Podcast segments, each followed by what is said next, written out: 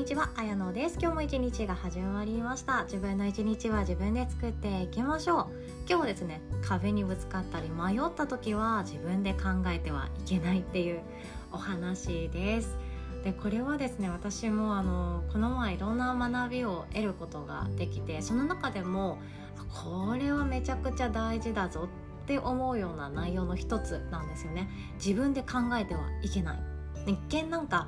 自分で考えちゃいけないでなんか変な感じしますよね。え考えるから人生なんじゃんとか、自分で悩むしか方法ないじゃんって思ったりするかもしれないんですけど、様々なことに応用ができていきますので、よかったらこの学びをシェアさせてください。とその前にいってんだけお知らせをさせてください。いよいよ今週末となりました。お金の心理的ブロックを解除する大人のためのお金の学校マインド編となっております。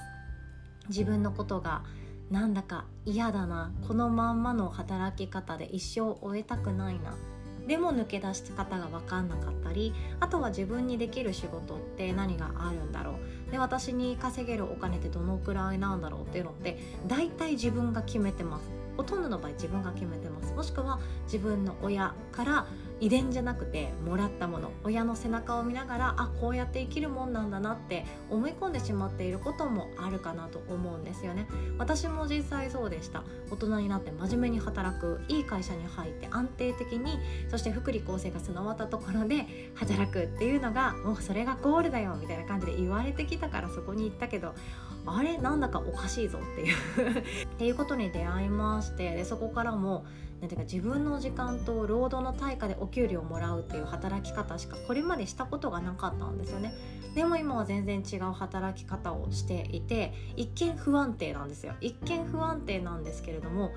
でも私はやっぱりこの生き方の方が好きだな、ちょうどいいな、しっくりくるな、幸せ感じるなって思っている側なんですよね。なのでちょっとの勇気から始まったことではあるんですけど、昔の私と同じようにただ自分の可能性とか行動とか挑戦というものを妨げているのがお金のブロックなんじゃないかって思っていらっしゃる方、ぜひともお金の心理ブロックをリセットしに来ていただけたらなと思っております。開催日時はですね、くがつにじゅうよっか土曜日の夜しちじさんじゅっぷんからとなっております。未来ラボのさんきせいはですね、もう必ず受けていただきたいと思っている追加の講座になっておりますので、ぜひとも無料でご参加ください。でそしてですね、私が開催しております手相養成講座のウェルビングパーミストの方もですね、まだ私お金のブロック取れてないなっていう方がいらっしゃったら参加していただけたらなと思っております。一般の参加はせんえんとなっておりまして、アーカイブ ブイティーアール 付きでもありますので、ぜひとも気軽にご参加ください。すでにお申し込みされた方はありがとうございます。順次ご案内させていただいておりますので、またメールが届いてないとかあれば教えてくださいね。ということでお会いできるの楽しみにしております。そして今日の本題いきましょう。壁にぶつかった時やうまくいかない時は自分で考えてはいけないっていうお話です。これ結論言ってしまうと、自分の憧れの人とか自分が理想とする生き方をしている人がどう考えるかで選んでいくのはいかがだろうっていうお話なんですよね。これはですね、顧問料ゼロえんで雇えるコンサルなんですよマインドコンサル、メンタルコンサル、ビジネスコンサル、人生のコンサル、何でもそうなんですけど、自分の憧れの人を雇って解決していくことができます。でどんな時に私たち悩むかっていうと、大体決まっているかなと思うんですよね。人間関係のこと、もっと細かく言うと対人関係のこと、もっともっと細かく言うと職場での対人関係、家庭内での対人関係、友達との対人関係、あとは親子供との対人関係っていったふうな人間関係全般のこと、恋愛とかもそうだと思うんですよね。で他にもお金のこと、健康のこと、で健康っていうものの中にはもういろいろとあって、食べ物のことなのか、病気のことなのか、それとも自分の美容的なところ、もっと顔がこうなったらいいのに、私の肌色にあるお洋服はどこにあるのよみたいな、そういうこともあるかもしれないですよね。そんな感じでいろんな物事に私たち悩むんですけど、大体この人間関係とお金と健康がメインになってきています。本当そうなんですよ。私自身もそうです。子供の頃っていうのはクラスの中での人間関係めんどくさいなって思っていたこともあったんですよね。でもうちょっと大人になっていくと親ってめんどくさいなって思ったりもするんですよね。なんで私の人生決めようとするのとか、なんで私のことを応援してくれないんだろうとか、なんで私の人生邪魔するんだろうとか思っていた頃もあったんですよね。では今度は誰かと比べたりして、勝手に比べたりして、私あの人より幸せじゃない、私は幸せじゃない、私はあの人より劣っている、そんな風に勝手に比べて勝手に落ち込むっていうことをやっていて、自分軸っていうものがもうまるでなかった人間だったんですよね。でこれからも私はそういうブレブレな人間ではあるんだろうなってなんとなく思ってるんですよ。比べるなって無理ゲーじゃないですか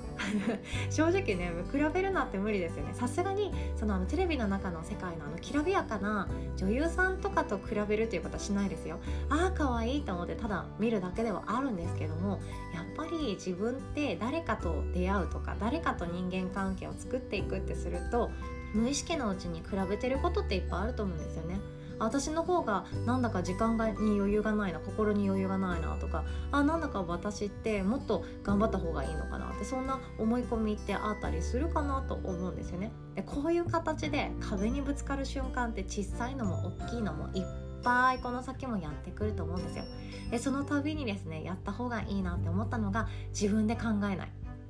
自分の頭で考えないってことなんですよ。あなたにもきっと尊敬している人とか、こんな風に生きたいなとか、こんな生き方してみたいな、こんな人になりたいなっていう方がいらっしゃるんじゃないかなと思うんですよね。私の中でたくさんの人いるんですけど、もうその一人がデヴィ夫人なんですよね。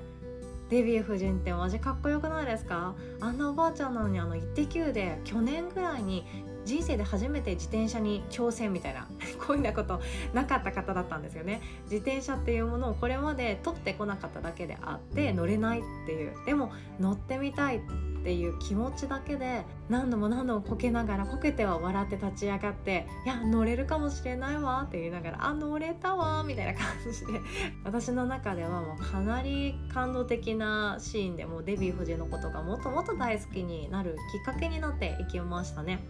じゃあ私がそのできないこととか、自分が挑戦するにはちょっと早すぎるんじゃないだろうかっていうことに出会ったとしたら、あとは急な誘いで今度こんな仕事やってみないっていう案件が入ってきたら、ドキドキドキドキ、私に全うできるかな、私にはまだ早いんじゃないだろうか、私にはできないかもしれないんじゃないだろうかって思う瞬間もあると思うんですよね。でもデヴィ夫人だったらきっと断らないはずなんですよ。そうね、それ面白そうねって言ったり、あうまくできるかどうかじゃなくていいんでしょう、とりあえずやってみてから決めましょうって言うんじゃないかななんて思うわけなんですよね。自分で考えると、えちょっとそれ私には大きすぎる仕事だな、自信がないんですけどとか、ドキドキしちゃうんですけど大丈夫ですか私でって言っちゃったりすると思うんですけど、でも自分が尊敬する人間なのであれば、その人がどういうか想像していくと、きっと私と同じことを言わないと思うんですよね。そうね、それ面白そうねってきっと言うと思うんですよね。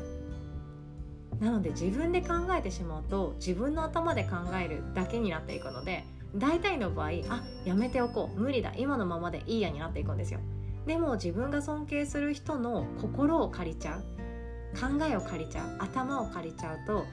きっと自分と同じ考えではないはずなんですよね。そして自分がやらない選択肢が出てくる可能性もあります。誰だっていいんですよ。もうお亡くなりになってる方でもよくって、歴史上の人物でもよくって、我が町堺市にはですね、与謝野晶子さんっていうインフルエンサーが昔お住まいになっていらっしゃったんですよ。彼女マジすごいですよ。で彼女は戦時中にすごい偉業を成し遂げたインフルエンサーなんですよね。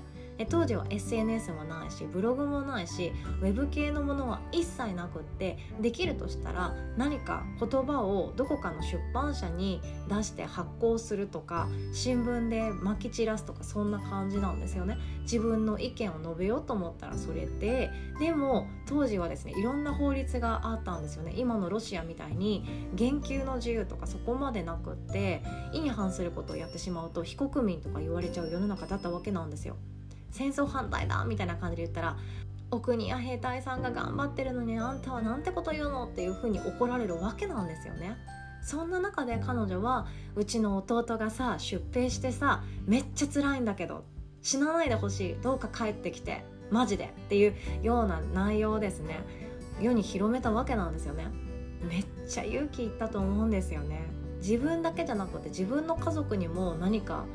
反発を食らうんじゃないだろうかとか何か事件が起こるんじゃないかっていうことも一瞬頭によぎったはずなんですよ。それでもこうやって自分の意見を口に出して世に発信する、めっちゃすごいことだなって思います。なのに私は自分の考えさえも エスエヌエス めんどくさいからな、 エスエヌエス 苦手だからな、 エスエヌエス ってなんか疲れるじゃんって言ってこれまでずっと発信しなかったです。音声配信なんてここにねんくらいで始めたやっと始めたんですけどね、もっともっと伝えたい思いはいっぱいありました。でも私なんかやってどうなるんだろうとか何か嫌なこと言われたら嫌だなとかすぐ心折れちゃうからなとかそんなことばっかり自分のことばっかりを考えてしまっていたんですよね。当時の私に言ってあげたい、与謝野晶子さんならどう考えるかっていうことを言ってあげたいなって思いました。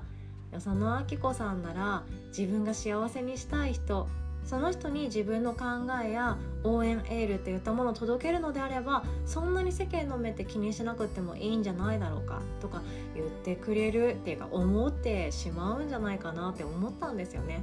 自分で考えると大体の場合後回しにします。今忙しいからとか今はその時じゃないからお金が足りない、時間が足りない、私には無理だ、私には自信がないというふうに後回ししかしなくなっちゃうんですけど、自分で考えるからなんですよね。